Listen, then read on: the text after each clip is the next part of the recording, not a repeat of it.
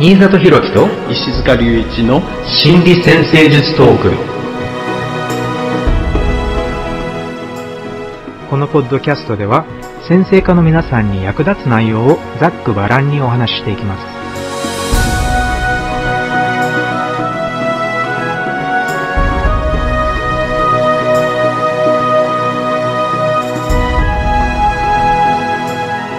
はい皆さんこんにちは。新里博樹ですこんにちは石塚隆一です。お願いします。よろしくお願いします。えー、今回のテーマは、2ハウスと11ハウス、そしてそれらを自己価値と承認欲求という言葉のテーマで、えー、考えてみていきたいと思います。はい。えー、ノエル・ティルの定義、あの、心理先生術における定義においては、2ハウスは、まあ、自己価値っていう言葉を、セルフワースっていう言葉を使われていて、11ハウスは愛情を受け取る愛情っていう表現をされますよね。love received っていうね、あのまたは受け取りたいと願っている愛情について表しているっていう、それを11ハウスだというふうに、ティル先生は定義されていますね。そして、石塚先生がここで承認欲求っていう言葉を使われているので、ま、まずはそこら辺からちょっとお話ししてみれば面白いんじゃないかと思います。はい。この承認欲求って言葉ね、結構よく聞くんですが、まあ、自己価値っていう話、あるいは、この、まあ、愛されたいっていう話、えー、2ハウス、11ハウスのテーマと、この承認欲求っていうテーマが、結構とっても大きく関係してるんではないかなと思ったんですね。で、特にその要点なんですが、この承認欲求っていう言葉の中には、大きくね、えー、2つの、えー、方向があるっていうことなんですよね。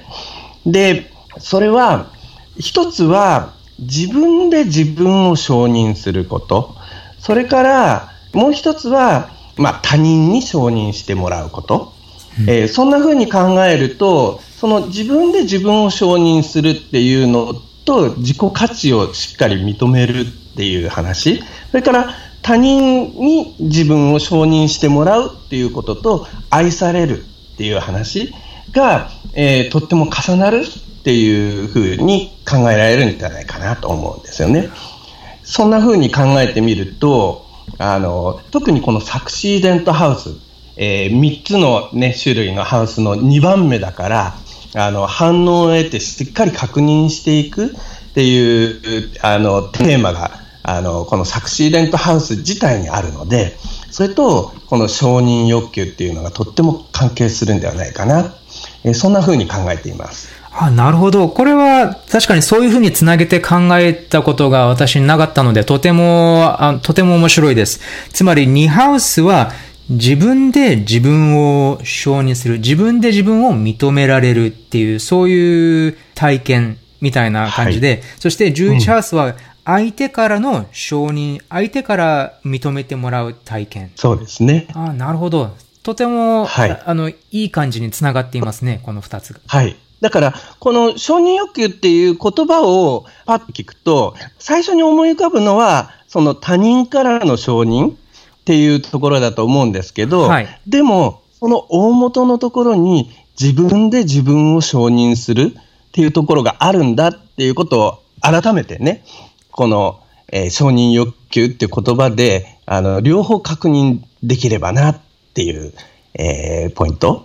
を、こう、えー、考えていただきたいなと思ったわけです。すごくいいと思います。はい。そして、はい、2ハウス、11ハウス。まあもちろん、ノエル・ティルの先生術においては、えー、あまり一つ一つのハウスを他と切り離して考えるっていうことはしなくて、全部つなげて考えていくっていうのが多いと思うんですけれども、なので、でね、えー、よくね、ここまでお話こ、これまでのポッドキャストシリーズでお話ししてきた行動パターンの形成とか、うん、また両親問題、両親との関係から生じてくる問題、そしてまた両親、そその他の問題として現れる、まあ、防衛メカニズムとか、そういったったことの中に、さらに、この自己価値、承認欲求っていう、まあそういった認め、自分を認める、人から認められる体験っていうのが、またリンクしてくるんでしょうね。そうですね。そこを結びつけて考えていくと、まあ、とっても追っかけやすいんではないかなって気がするんですよね。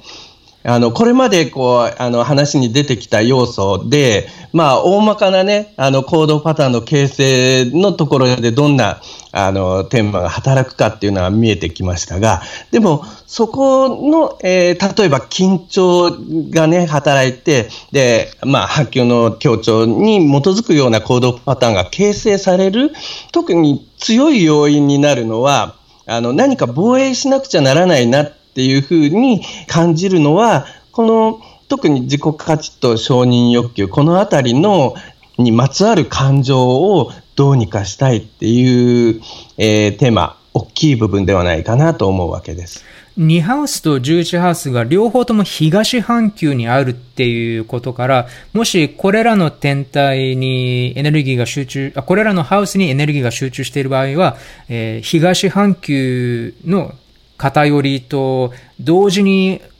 存在しているっていう可能性が高いですよね。はい。まあ、天体がそれそれらのハウスに入っている場合ですね。そうですね。でも、うん、例えば西半球に天体が、あの、こう、えー、重なっていて、で、それはまあ緊張を持っていて、で、それらの天体が、この2ハウスや11ハウスの支配性になっていたっていう場合、うん、だから、西側の協調が、やっぱりこれらの不安を伴いながら形成されていくみたいなイメージになるわけですよね。そうですよね。どちらにしても、現れ方の東側、うん、西側の違いこそあれ、やはり自分を認めるっていう体験が得られていない、または人から認められるっていう体験が得られていない状態においては、やはり対人関係において弱みが生じますよね。はい。そしてそれを自分の内側に引きこもることによって、あまり自分を出さないことによって自分を守るっていう表現になるのか、またはもうとにかく認めもらいたくてしょうがないから、はい、まあカメローンのように人の顔色を伺いながら、えーはい、人を喜ばせようとするのかっていう、そういう、こういう現れ方の東側、西側の違いこそあれ、この核となる自分を認められない、または認められるっていう経験を得たことがないっていう、あの、傷が関係しているっていうの結構よくわかりますよね、このつながり。はい、はい。今、あの、東と西の、こう、協調の、えー、につながっていく様子だけど、これが北側に向いたり、南側に向いたりっていうのも、あの、同じように、この辺の、その、テーマ、あの、感情の難しさを伴いながらね、形成されていく可能性っていうのはとっても高いと思うわけですよね。そうですね。はい。だから、その緊張を追っかけていくときに、このハウスの、まあ、もちろん中に入っている天体とともに、あの、ルーラーシップを使いながら、その緊張とそれらのハウス、2ハウス、11ハウスがどう関係しているかっていうところを、こう、しっかりね、えー、見ていきたいものですよね。うんそうですね。大体、やはり認められる、認められるっていう環境っていうか、認められるっていう体験を得るためには、まず、親からそういう体験をさせてもらうっていう必要はあるんじゃないかなって思うんですが。うん、とっても重要なポイントですよね。ね。だから、あの、前回お話しした良心問題、ね、だから土星の、あの、緊張であったり逆行であったり、または月や、ね、母親、月や濃度軸などの、まあ、ね、強い表現があったりする場合には、やはりここで何かがあって、そしてさらに2ハウス、11ハウスなどの支配性にチェックが入っている場合ね、強い緊張がかかっている場合には、やっぱり、あ、こういう何かこの父親母親との関係性が原因となって、ここのね、自尊心または自分、自己承認、または人から認めてもらうっていう経験に何か、えー、欠乏感があったりとか、または傷があったりとか、そういうふうにあのパターン、行動パターンが作られていくのかもしれませんね。はい。えー、もうこの母親、父親のテーマっていうのは、だから、まあ、えー、ホロスコープの配置で考えたときはね、えー、10ハウス、4ハウス、えー、ノードとか土星とかね、そその辺のこう象徴からね、考えていくっていうことなんですが、必ずしもね、この2ハウス、11ハウスが関係する緊張と直接関わっていなかったとしても、あの、幼少期の環境の中では、まあ、ホロスコープは全体として働いていくので、あの、一番最初は必ずこの母親、父親の話が大きく関わってくるんですよね。うん、だから、その出来事、もうホロスコープ上に一緒に存在するっていうことで、えー、リンクしてね、関連していくえー、そんな風に考えてもいいんじゃないかなって気がします。うん、とても大事ですよね。これを、ティル先生はクリエイティブコネクション、つまり創造的な、あの、つなげ方とかね、つなげて考える、または統合して捉えるっていうか、そういうふうな表現をよくされるんですけれども、えこれは、だから技術的に捉えることももちろんできるんだけれども、それよりも人生の大まかなパターンとして把握するべきだっていうことを、ティル先生よくお話しされますね。はい。はい。もちろんね、あの、そこで、えー、それらの象徴と、まあ、2ハウス11ハウスの象徴が、あの、例えば逆光の土星が2ハウスを支配していたとかね、うん、あの、直接リンクすれば、なおさら、あの、その辺が明確につながってきたりしますよね。そうですね。はい。そして、当然、まあ、そういった原因から生じる、この承認欲求の満たされない状態っていうのがあったとしたら、それは当然、その他の部分にも影響してきますよね。仕事に影響があるだろうし、うん、対人関係やもしかしたら健康にだって影響していく可能性がありますよね。はい、はい、年齢がこう高まっていくにつれてね、あの長年のその緊張がね、えー、健康の方へ波及していく可能性って大きいわけですよね。なので、こう考えると、本当に大事な大事な部分ですね。ホロスコープにおいても。心の中において。はい。で、こういうのって、アセンダントとの関係っていうのもちょっとあるような気がするんですけれども、あの、牛塚先生どう思われますか？あもちろん、あの、そうですよね。アセンダント自体は、あの、まあ、その人を表現の、えー、中心になるわけですよね。アイデンティティの中心になる。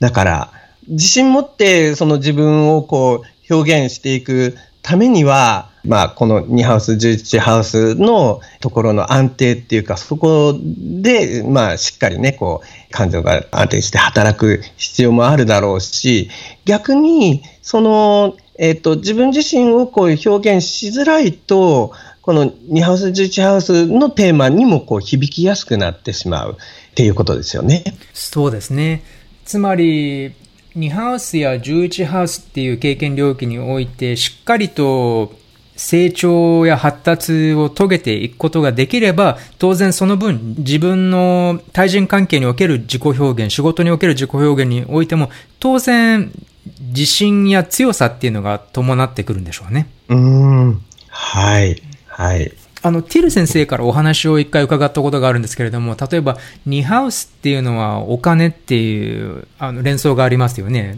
ずっと昔から。はい。お金とか財産とか。うん。象徴ね。組み合わせですね。そして、本当にシンプルな話なんですけれども、まあ、ある若い男性のクライアントが、ティル先生のコンサルテーションを受けに来て、そして、やはり、まあ、典型的なね、良心問題などがあって、とても、やはり自分の自己像なり自己価値なりに深刻な問題を抱えていた。そして、えー、ティル先生がどういうふうにこの若い男性をサポートしたかというと、えー、仕事の話をして、そしてどのようにより良い環境、より良い待遇の得られる、まあ、金銭的にもね、得られる仕事を得られるかっていうお話をね、して、方向性をそっちの方に持っていったんです。そして結果として、この男性はとても金銭的な報酬もね、今とは全く違うレベルの良い仕事につけて、その結果、ものすごく自信を持つことができて、で、えー、もちろん、ね、それは彼の対人関係や男女関係にも当然とても良い結果を生むことになったって。だから、えー本当にシンプルなんだけれども、ニハウスへの強い緊張を持っていた男性だったから、やはりここで彼は金銭的に成功することでね、金銭的に自分を発達させていくことによって、えより良いね、自分で自分を認めることができたっていうね、これはとてもシンプルなんだけれども、やはり現実的なあのお話だなって思ったのを覚えてます。はい。まあ実際にね、その自分がきちんと動けてるっていうことをこう確認しやすい方法としてね、まあ収入としてお金としてね、こう、えー、返ってくるっていうのは、あのー、一つ分かりやすい部分なのかなって気はしますよね。まあ、みんながみんなね、そういうような形で働くとは限らないですけどね。そうそうそう。もちろん、あの、これとは対照的に、例えば、あの、もう一つ、デル先生が、あの、するお話は、例えば、まあ、なんか、チベットのお坊さんが来たとして、そしたら、その人がね、何十個も天体が2ハウスにあったとしても、その人と、まあね、どうやって収入を高めるとか、そういうお話は多分しないでしょうっていうふうにおっしゃってますよね。なぜなら、その男性の、そのお坊さんの自己価値っていうのの定義はおそらくもっとスピリチュアルな、ね、精神的なレベルにおいて定義されているものだから。だから、基準をそっちの方に変えていくんだっていうふうにおっしゃっていました。はい、はい。うん、深いですよね、うん。結構本当に面白いなって思うんですよ。あの、大体の場合は、人に見られるものっていう概念が当てはまるんじゃないかなと思うんです。まあ、あの、チベットのお坊さんは例外だとしても、ニハウスの話は大体の場合は人に見せるもの、または見られて、えー、あの、自分に自信をつけるものっていうのが結構当てはまるような気がします。はい。あの、えっ、ー、と、よく、えー、ニハウスに入ってる月を考えるときに、うん、あの、ショーケースに入っているっていうイメージを使いますよね。うん展示されているみたいなね。うん、はいはい。自分自身の、まあ、才能、能力、あるいは個人的な特徴が、あの、しっかりこう、認識されて反応を得られる様子っていうことですよね。そう。だから、ニハウスにおいて、おける、まあ、自己価値に問題を抱えているのをどういうふうに解決しようとするのかっていうのが多分ニハウスのまあ、天体なり何なりの状態によってちょっと伺えるのかなっていうふうに考えているんですけれども、でも、これは結構ちょっとキリな、キリがなくなっちゃうんですけれども、例えば、他の人と比較して、自分をもうちょっとね、ちょっと優越感を感じるとか、そういうのはありますよね。または逆に劣等感を感じるとか。ああ、はいはい。まあ、特にね、ニハウスだから2の象徴っていうかね、意味の中に、やっぱりこう、対比をして、こう、確実っていうか、しっかり認識するっていうところが、あの、入ってきますからね。そうそう。そして、あの、反対側にハチハウスがありますからね。他の人の、まあ、持ち物であったり、他の人の財産であったり、他の人のっていう。なので、本当になんか、ちょっと、あの、薄っぺらい表面的なお話みたいに聞こえるんだけれども、でも、本当の心の動きとして、やっぱり現実的ですよね。そうですね。あの、ちょっと、まあ、今回ね、こう、この話を考えるときに、まあ、2ハウス、8ハウスのテーマ、それはまあ、サインでは、あの、お牛とサソリのこの対比なんですが、あの、まあ、結局、この不動のサイン、えー、サクシデントハウスっていうのは、えー、まあ、そのシステム全体のそのエネルギーの供給っていうのかな、そのずっとシステム全体にエネルギーを供給し続けることに関わるっていうような意味になると思うんですけどね、その辺をこう振り返っていったときに、あの、まあ、ニハウス、まあ、それこそさっきね、お金に関わるっていうところでこう発想したときに、じゃあ、ものの価値、まあ、お金としての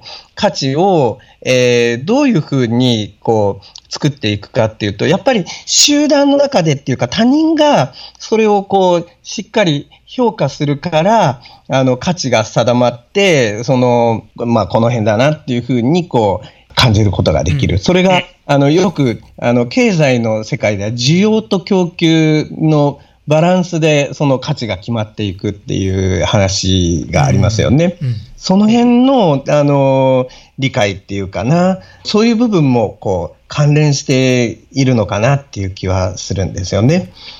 その時に、あの、だから、その8ハウスは、他人っていうところなんだけど、他人にもいろんな次元があって、その、えー、特定の他人である場合もあるし、それがこう、一般化していきながら、こう、感覚をこう、えー、作れる場合もあるだろうし、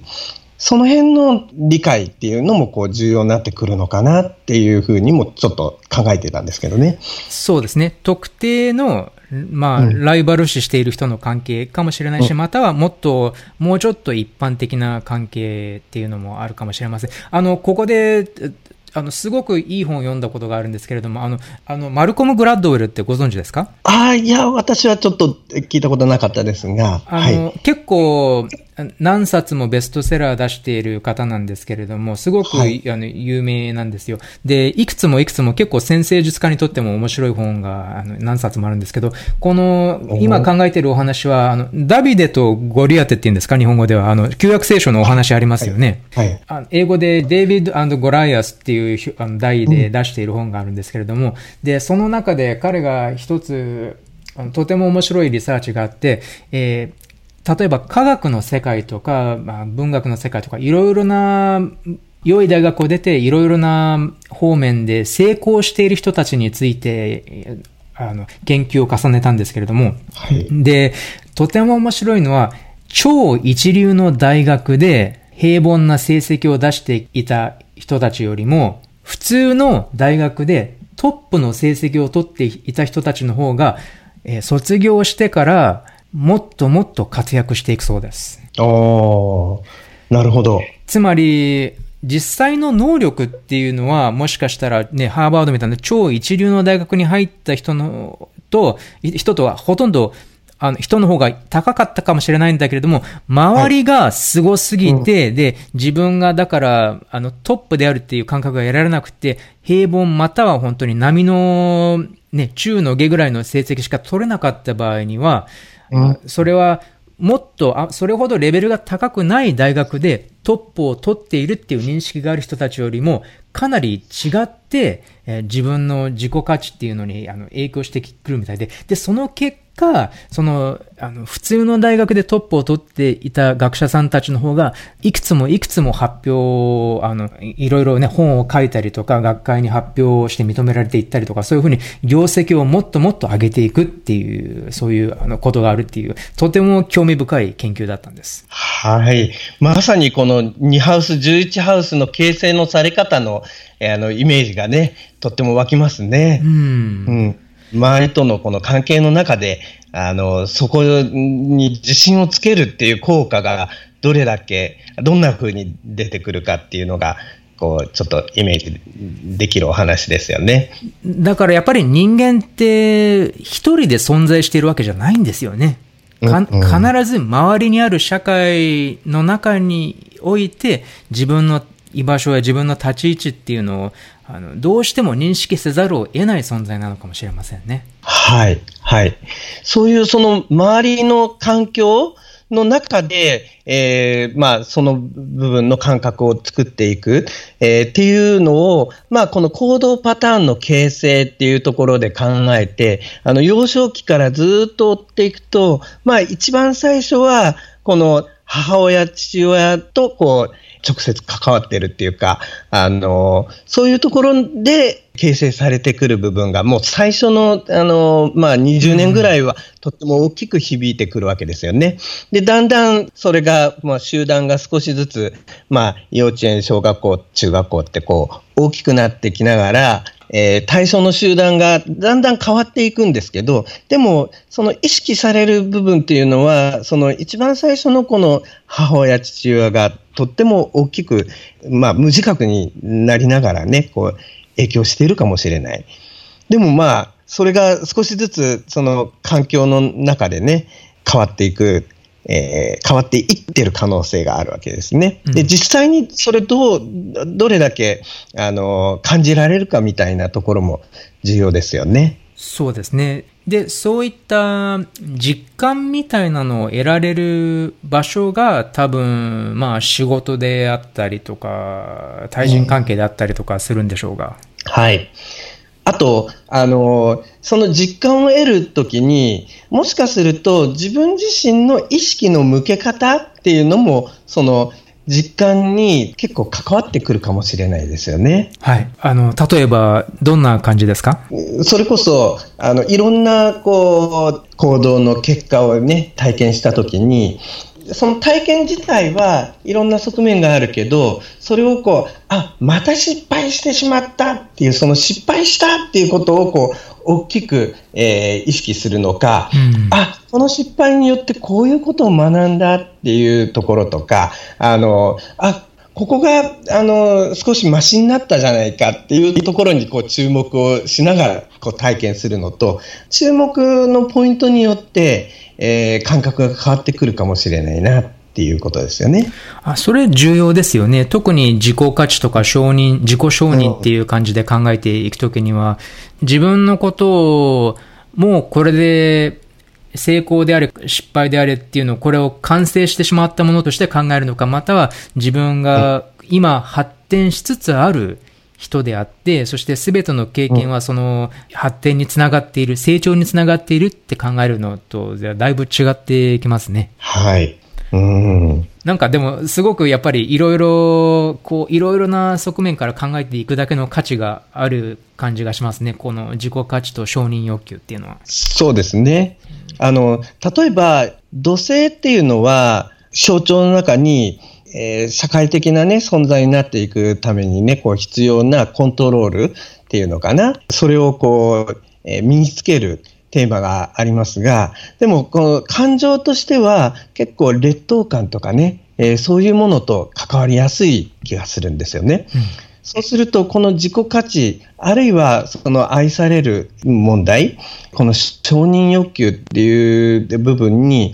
えー、とっても大きく関わってくるような気もするんですよね。そうですよね。うん。うんうん、うん、そして、自分で自分を認められるようになるっていうのの、やっぱり一つの、大きな一つの要因としては、自分をしっかりと大人としてコントロールできるようになるっていうのは大きいと思います。はい。自分を律することができるようになると、自尊心もそれに応じて上がるっていうような感じの心理学の本を読んだことがあります。はい。あの、これ結構実は天体一つ一つにそういう、そういうふうに自己承認や自己価値に関わっていく要素はあると思います。だから土星の場合は自分をしっかりコントロールできるようになること。つまり、常に子供のように衝動に任せて、いろいろね、何か行動したり、話したりっていうのだと、なかなか自尊心や自己価値っていうのが得られないかもしれない。だけど、それをしっかり自分のことを、あの理解して、で、ちゃんと自分を律することができるようになると、それはある程度の自信につながっていく。っていう、これが一つ。しかし、あの自己価値に関わる要素っていうのはもっともっとあって、例えば火星。えー、自己主張がしっかりできればできるほど自分の自信につながっていくっていうのもあります。うん。はい。はい。それぞれの天体によって、そのポイントっていうのが変わっていきますよね。そう。だから、ちょっとこう、技術的に、クックブック的に考えたい人の場合は、ニハウスに関連している天体、ニハウス内にある天体、またはニハウスを支配している天体などが、あの、自己価値にどういうふうに貢献するだろうかっていう、そそれらの天体の表現を達達させていくことでね、そういう考え方も結構刺激になるかもしれないです。そうですよね。はい。その関係している天体によって、あの、こういう工夫をしてみようっていうところの、まあ、処方箋じゃないけどね、うん、えー、そういうアイデアを考えていくこともできるかもしれないですよね。特にその関連している2ハウスの表示体となっている天体が緊張感にある場合っていうのは、やはりその天体の事柄に関する成長が必ず必要になってくるっていうことでしょうね。まあ、そうですよね。うん、はい。例えば2ハウスの支配性があって、で、その支配性が、まあ、その別の天体と、まあ、アスペクトをしているっていう状態ね。うん、そうすると、その、えー、それ緊張のアスペクトの場合は、その、じゃあ、あの、自己価値を高める方に、ニハウスの支配性をこう、うまく動かそうとしたときに、あの、じゃあ今度は他の部分のテーマが、うまくいきにくくなるとかね、そういう葛藤が出てくるかもしれないですよね。うん、そうすると、その、あの、じゃあ、両立する工夫みたいなところも、あの、掛けしてくるかもしれないですよね。そうですね。そこから、あの、やっぱりアスペクトの、あの、何回か前にアスペクトについてお話しした時の、あの、多分関係してくると思うんですけれども、はい。そうですよね。行動パターンとして、もしかして、例えば火星への強い緊張があって、それが自己主張を抑えることによって、もう一つの天体の表現を、まあ、満足させているっていう、そういう状況状況の場合は、やっぱり、やっぱりちょっと葛藤とか試練みたいなのがありますよね。それらをバランスよく表現する方法を学ぶために。はい。だから、抑える形のパターンが、まあ、それも、えっ、ー、と、アスペクトとしては、ある意味、ちょっとバランスが偏ってる動かし方ですよね。うん、でも逆に、その、主張しすぎるっていうような形でバランスが崩れてる場合は、それをこうバランスを整えていくと、もしかしたらいろんな部分が、こう、うまく動きやすくなるみたいなね、ことも考えられますよね。そうですよね。何々すぎるっていう、そういう表現もありますよね。うん、はい。はい。それも、あの、もしかすると、その、自己価値あるいは承認欲求の、その、状態によって、その行動パターンの偏りが出てきているのかな、みたいな形でこうリンクしていくと、えー、見えてくる部分があるかもしれないですよね。そうねどんなテーマと関わりながら、あの、それが働いているかみたいに分析を進めてみると、面白いかもしれないですね。では、何人かの方から質問をいただいたんですが、はい、えっと、はい、実際にじゃあ天体を使った質問があるので、ちょっとそっちを上げてみたいと思います。はい、はいえっ、ー、とですね、11ハウスにステリアムを持っている方が、あの、質問、方からの質問です。えー、金星、火星、冥王星、3つの天体が11ハウスにあるというお話です。そして、えー、2, 2ハウスにも天体があって、2ハウスには木星が、えー、 peregrine の木星ね、 no aspect の木星がありますっていうお話です。ちょっと今読んでいるんですが、えー、対人関係によって、えー、昔は相手の欲求を受け入れることで評価を求めていた。つまり、まあ、相手の欲求を優先することっていうことでしょうかね。評価されるために。あつまり、あの、これも承認欲求の一つの現れ方ですよね。人の欲求をまず受け入れていくことで評価を求めていたんだけれども、そのせいで若い頃は苦しい思いをしてきたっておっしゃってます。えー、そして、自分にない才能を獲得したいがためにもっともっとニハウスを追い求めてきたように思います。うん、自分にはない才能を獲得したいがために、つまりこれは自己価値っていう体験を追い求めてきた。つまり自己承認っていう体験を追い求めてきたっていうふうに捉えていいかもしれませんね。なので、えー、今は、えー、人の価値観じゃなくて自分の価値観としっかりつながって劣等感などのこだわりも捨てて、えー、しっかり、ね、充実をした人生を、ね、冒険していきたいと思っています。しかし、えー、これまでの問題を解決しきれていない部分もあるので、どういうふうにこれらの天体を良い方向に活かせるかヒントをくださいっていう質問です。はい。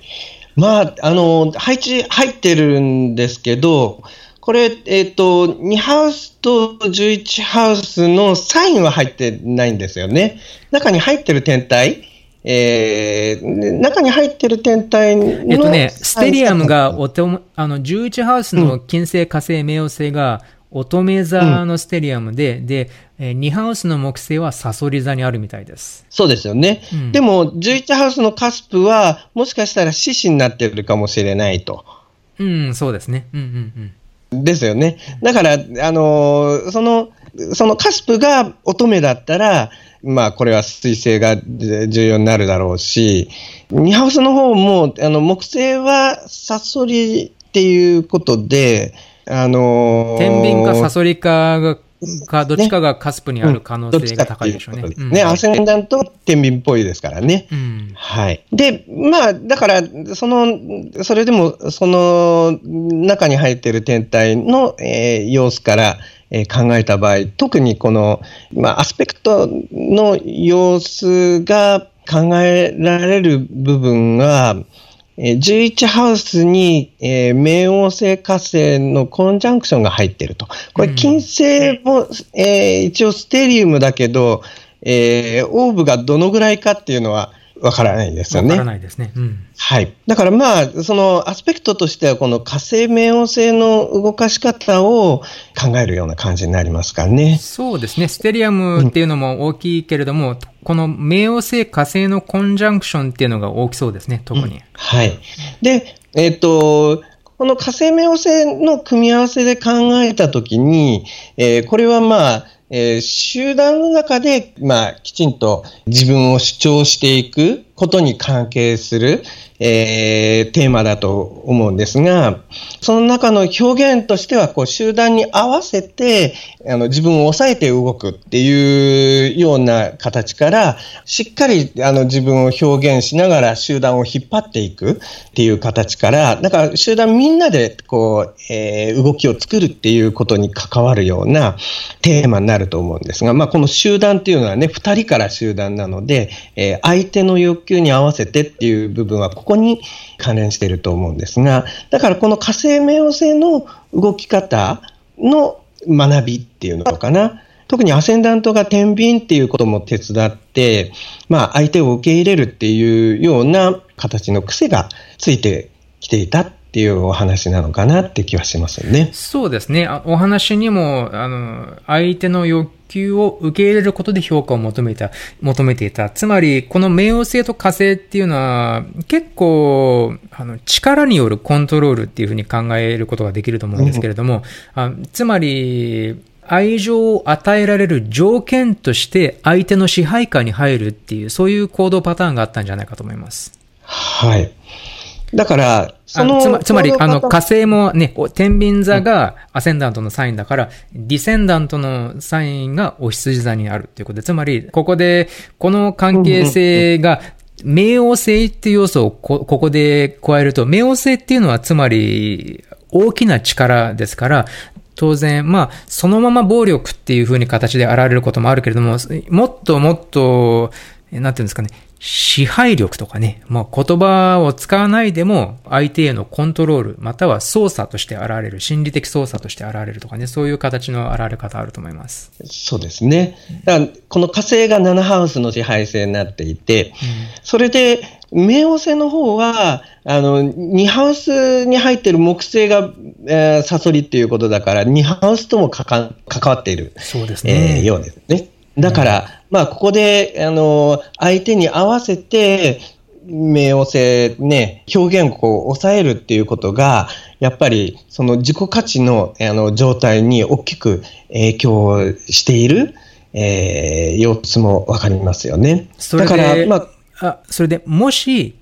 自分の、これ、このご相談の内容の中にあるみたいに、自分の力を相手に与えてきたっていう、そういう自覚がある場合は、冥王星火星のもうちょっと深い、あの、象徴的な現れ方っていうのは、結局、そういったこれまで受けてきた、まあ、虐待であったり、支配であったり、コントロールであったりとか、そういったものとしっかり向き合って、もしかしたらそれはとても憤りや、ね、憤慨とか怒りを伴う、あの、そういう経験かもしれないんですけれども、そういった心理的なうん、洞察とか情緒的体験みたいなのをこう、こうね、そういったプロセスを経ていくことによって、これまで相手に与えてきた力を自分のものにすることができるっていう過程があります。で、そうしたら、おそらく先ほど石塚先生が最初におっしゃってみたみたいに、えー、自分の力を集団においてももっともっと力強い形で出していけるっていう。なだから、ただ、深く力強い、あの、形で出していけるっていう、そういう可能性なんじゃないかなと思います。はい、はい。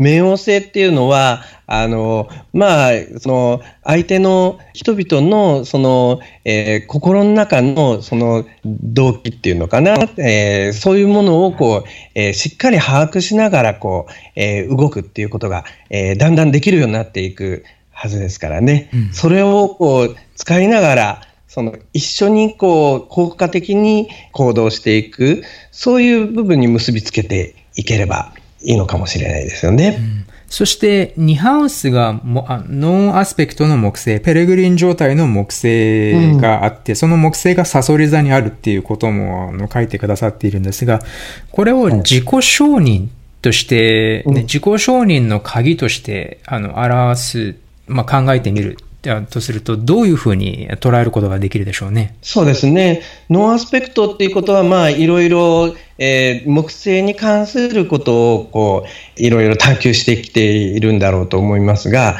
まあ、サソリ2ハウスだとすると、えー、いては3ハウスに関わるかもしれないですけどね、だからいろいろ物事をこう把握したりとか考えたりとか、えー、それもこう、えー、木星のそのえー、哲学的にその全体のその状況をこう、えー、理解するっていうような形で、まあ、いろいろ探求されたんではないかなっていう気はするんですけどね。そうすると、サソリっていう際も含めて、やっぱりこれ、あの、洞察が深まる要素でもあると思うんですよね。だから、この、えっと、火星冥王星の、その、えー、部分ともこうリンク、えー、しているかもしれないですが、だから、あの、ここでは、自分にはない才能を獲得した,、えー、したいがために、えー、ニハウスを、えー、追い求めてきた、その追い求めてきたあの活動が、あのえー、とっても洞察豊かに発達させていく部分があったんじゃないかなと思うんですよね。それはあのいろんな人々のその心の中をこう理解する力とかそういうのにもつながっているんではないかなって気がするんですよね。なるほど。そして、サソリ座の木星っていうのは結構強い信仰とつながっているっていう、あの、はい、ことをティル先生よくおっしゃるんですけれども、つまりそれはもしかしたら自分、自分のことを強く信じるっていうあの才能かもしれない。うん、で、西洋のキリスト教圏内の人の場合は、やっぱりえもうちょっとスピリチュアルな形で、つまり、えキリスト教ならキリスト教の宗教的な信仰っていうのがものすごく強い、え自信の基盤になるとかね、地震の土台になるとか、そういう表現は結構あのあると思うんですけれども、日本人の場合はやはりこれまでの勉強をね、特にそれ、それこそ木星による、これまでどのようなことを勉強してきたのか、哲学的、哲学や世界観として吸収してきたかによって、また自分がよりどころに、自分の信仰のよりどころにするものがまた変わってくると思うんですけど、でもやっぱりそういう要素もあるのかもしれないなって思いました。自分の自己承認を得る過程に必要なものとして。はい。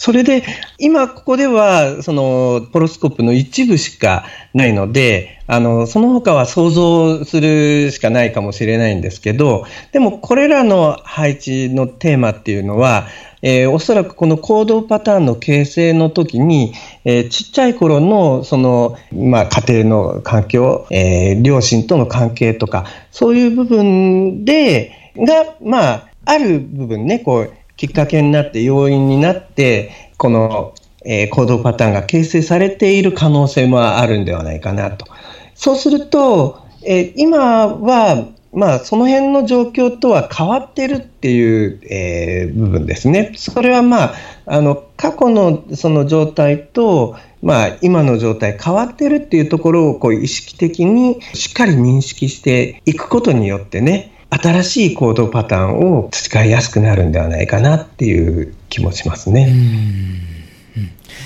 という感じだと思います。なので、まあ、いくつかの切り口でこの配置を考えてみたので、ね、はい、質問してくださった方にまた参考になればいいなと思います。はい。えっと、もういくつか質問があるので、はい、いくつか取り上げていきたいと思います。はい、えー、っとですね、この次の承認欲求と愛情を受け取る欲求の違いは何ですかっていう質問があるんですけれども、これは結構、あの、一番最初に石塚先生がしてくださった説明で答えているんじゃないかなって思います。あの、はい、承認欲求が、まあ、人から認められる、そして自分で自分を認めるっていうのの状況。で、うん、この方の質問が、つまり愛情と承認っていうのは同じものなんでしょうかっていうのが過去にあると思うんですけれども、うん、どうでしょうね、これは。うん、これもなかなか面白い視点ですよね。うん、あの、あの、まあ、この方の感覚の中で、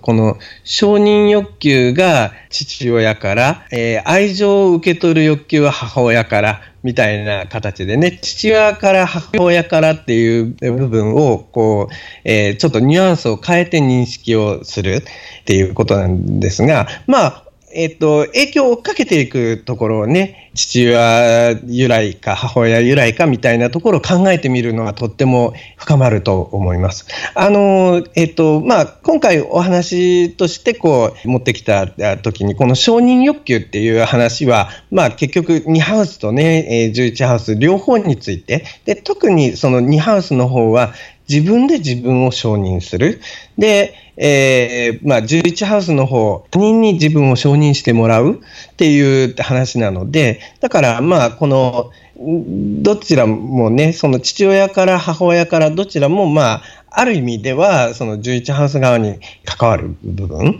かもしれないですけどね。まあ、でも、この父親、母親って結構特別な存在なので、あの、父親、母親からえー、承認してもらうっていうのと自分で自分を承認するっていうのは結構重なってくるかもしれないんですね。その辺微妙ですね。うん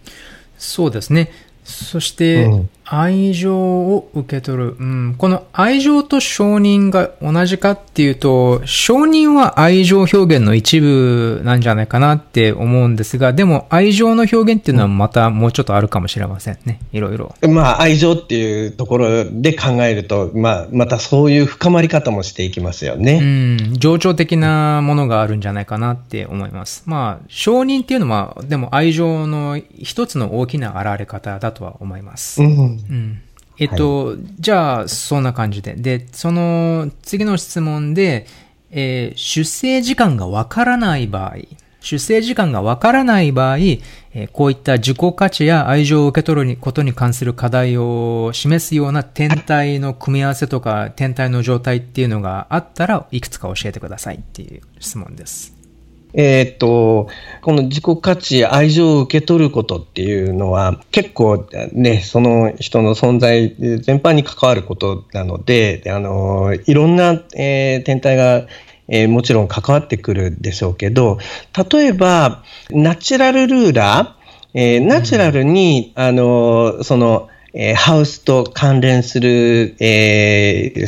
サインですね。サインの支配性を考えていけば、その2ハウスは大牛に対応するので、金星。うん、で、11ハウスの方は、えー、水亀に対応するので、えー、天皇星がこう関わってるわけですね。うん、で、まあ、古くは土星も関わってるので、だから土星もちょっとあの考えてもいいかもしれないですけど、そのあたりを、えー、中心に見てもいいし、で、さらに、5ハウス、8ハウスに対応する、えー、太陽、冥王星あたりも一緒に考慮していいんではないかなって気がします。そうですね。で、プロの先生家としての視点としては、ちょっと2、3分お話ししたらすぐわかる、観察できることがあるかもしれないっていうのもああ観察でね、うん、その、えー、感じていくっていうところはとっても重要ですよね。うん。はい。なので、まあそんな感じかなって思います。えっと、はい、そして最後の質問です。はい。えー、これは、今度はシナストリーと2ハウス。シナストリーにおける2ハウスの重要性について教えてくださいっていう質問です。はい。結局、シナストリーっていうことになれば、まあ、対人関係においてっていうことだから、相手の、えー、まあ、2ハウス、11ハウスにあたる、その5ハウス、8ハウスのテーマと、えー、その総合的にね、こう反応していく様子が重要になってくるわけですよね。あ、面白いですね。私は、あの、単に相手の天体が自分の2ハウスに入る、入る場合とか、その自分の天体が相手の2ハウスに入る場合とか、そういう感じで考えてました。あなるほど。はい。あえっ、ー、と、このご質問の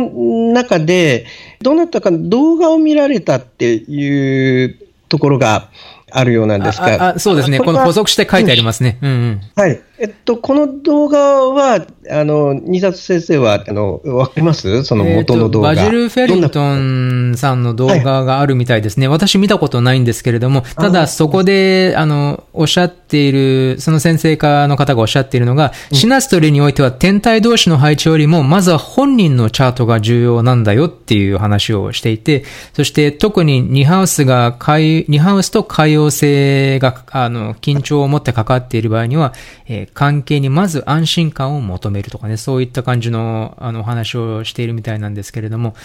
つまり、あの、自分のチャートと相手のチャートのつながりを考える以前に自分の出生図をしっかり把握することが重要っていうことですよね。あ、なるほど。だから、そういうふうに考えるとすると、つまり、ここまでお話ししてきた2ハウスの重要性、2ハウスの状態、11ハウスの重要性っていうのが、そのまま対人関係における考察に持っていくことができるんじゃないかなっていうのも思います。そうですよね。うんうん、あの、どんなふうにこう形成されてきた、その本人の中で、自分自身の中でどんな風に形成されてきたっていうところをまず、えー、意識していくといいかもしれないですよね。ただ、あの、それは、あの、特にこの対人関係とかの中では、まあ、最初は無自覚に働いていきやすいわけですよね。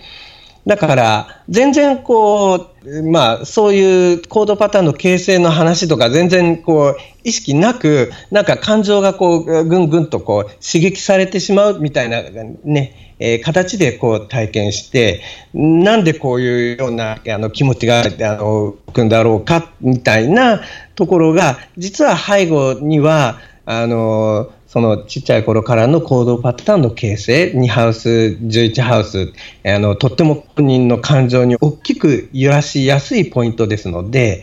だからそういう形で影響しやすいってことですよね。まずそ、その見方の方がいいですよね。例えば、あの、特定の相手との関係において、ものすごい劣等感が刺激されたりとか、ね、そういった経験がある場合には、まあ、確かにシナストレイにおいて、相手の天体が自分の2ハウスの表示体と関わっているからっていうのは、もちろん至極、あの、あり得る、うん、あの、あの、うん、技術的にはあり得ることなんだけれども、実際にじゃあそれをどういうふうにその問題と立ち向かっていくかっていうふうに考えていく場合には、今おっしゃっていただいたように、やっぱり自分の問題を考えていかなきゃいけないんですよね。そうですよね。で、そこが無自覚になって、こう反応してる様子が自覚されると、あの、もしかしたら、あ、いや別にここまで強く感じなくてもよかったかもしれないなっていう、その自覚のところで、その辺感情の動き方が、パターンが変わってったりするかもしれないですよね。うん。いいと思います。あと、これもティル先生からよく教わっていることなんですけれども、相手をサポートするときにやっぱりティル先生は褒めるっていう表現がすごく上手ですよね。はい。ね。で、これはやはり、まあ私たちのチャートでは8ハウスなんですけれども、人の価値をしっかり認めて、それをちゃんと表現できる。ね、褒めるっていうことによって隠さずに表現できる。相手への称賛っていうのを。で、それはつまり相手の2ハウスをサポートしてあげる。ってっていうことでもありますから、やっぱりそういうことができたら素晴らしい関係が作れるでしょうね。そうですよね。その自分で、あの、自分についてもね、今、あの、お話に、えー、出てきたように、その過去の行動パターンの形成っていうのはありますし、相手にとっても、過去の行動パターンの形成っていうのがあるわけですよね。そうそうで、それぞれが、その無自覚にその過去の行動パターンの形成をこう背負っていて、それがこうちょっと刺激し合ってる様子っていうのが、あの、敏感なね、部分を刺激し合ってる様子っていうのが、実際にはあるんではないかなと思うので、だその辺全体が、あの、しっかり客観化されてくると、えー、まあ、どういうふうにアプローチしたらいいかっていうのが見えやすくなってくるんだと思うんですよね。そうですよね。うん、そういう事情をしっかり理解するっていうか、まあ、込めるっていうところも同時にね、はい。結構自分がこういった自己価値とか承認欲求に問題を抱えていると、割と、あの、人のことが見えなくなることが多いと思うんですけれども、で、で、他の人にはそういう問題はないっっていうふうに家庭、そういう前提で関係を進めてしまいがちなんです、なんですけども、本当は結構みんな抱えている問題なんですよね。あの、程度の差こそあれ。ね。そう考えると、だから、そんなに、だから、怖がる必要はないっていうか、そして結局誰でも自分のことを認めてくれたら嬉しいんだから、だから認めてあげて褒めてあげるんです。はい。で、これは、ね、本当にティル先生の、あの、教えの中でも結構素晴らしく現実的なものだなって思うのは、あの、相手のことを褒めることができないっていうのは、あの、自分が褒めることで何か自分の価値が低くなってしまうんじゃないかって怖がっているからだっていうことをよくおっしゃいますよね。で、だから決してそんなことはないんだから、ちゃんと相手のことを認められる人になってくださいっていうことをよくね、たくさんたくさんおっしゃっていますよね。うん素晴らしい視点ですよね。うん、という感じで、あの、今回は、じゃあ、あの終わりにしましょうか。あ、はい。はい。あの、えー、えね、自己価値、そして、えー、相手から受け取る愛情。これを承認欲求っていう、あのね、こと、素敵な言葉で、いろいろの、本当にいろいろな視点から考えてみました。また、皆さんがご自分のチャートについて考えるときに、そして、クライアントや相手との、パートナーとの、あの、チャートについて考えて、えー、見るときに、また参考にしていただければね、とても嬉しいです。はい。この承認欲求ね、他人からだけでなく自分で自分を承認するっていうところをね、うん、えー、ぜひ、あの、重要視して振り返ってみてください。はい。どうもありがとうございました。ありがとうございました。